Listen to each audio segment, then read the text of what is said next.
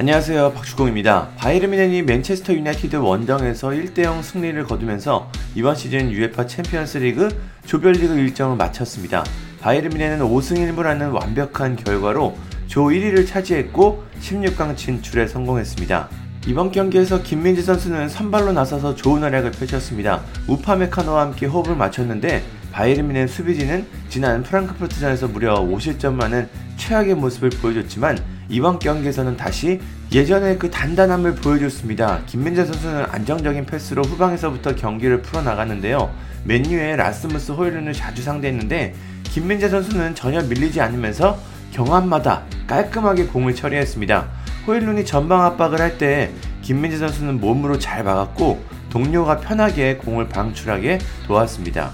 불안한 장면이 거의 없었는데요. 그럼 축구 통계 사이트들은 김민재 선수를 어떻게 평가했는지 한번 살펴보겠습니다. 우선 플래시 스코어는 김민재 선수에게 평점 7.3점을 줬습니다. 뭐 높지도 않고 낮지도 않은 무난한 점수를 받았습니다. 그래도 수비진이 무실점으로 경기를 마쳤다면 훌륭한 경기를 했다고 볼 수 있습니다. 후스코어드에서는 6.8점을 받았는데요. 수비진 중에서는 우파메카노가 7.1점으로 가장 점수가 높고 김민재 선수가 그 다음으로 높았습니다. 품목도 비슷합니다. 김민재 선수는 7.2점으로 평범한 점수를 받았습니다. 마지막은 소파스코어인데요. 여기서 김민재 선수는 7.1점으로 우파메카노 다음으로 수비진 중 두 번째로 높은 점수를 받았습니다. 김민재 선수의 스탯을 한번 살펴보겠습니다. 패스를 총 88개 시도해서 83개를 성공시켜 94%의 성공률을 기록했습니다. 볼터치는 95번으로 많았습니다. 수비에서는 태클 한 번을 성공시켰고 걷어내기 2회, header clear 1회, 가로채기 1회, 수비적 행동 5회, 회복 5회, 드리블 제침 1회를 기록했습니다. 김민재 선수는 나폴리를 떠날 때 맨유와 잠깐 연결이 됐지만 결국에 바이에른 뮌헨으로 갔습니다. 맨유를 가도 선발로 뛸 수 없을 것이다.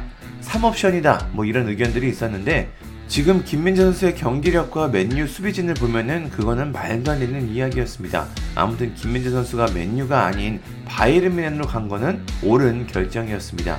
맨유는 이번 대회에서 총 15골을 허용했는데 이는 챔피언스 리그에 진출한 프리미어리그 구단 중 최다 실점 기록입니다. 굴욕인데요. 그만큼 맨유의 가장 큰 문제는 수비라고 볼 수 있습니다.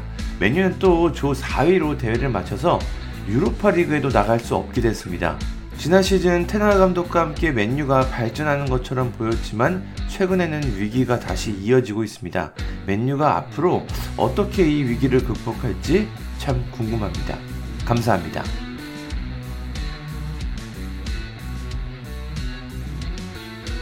구독과 좋아요는 저에게 큰 힘이 됩니다. 감사합니다.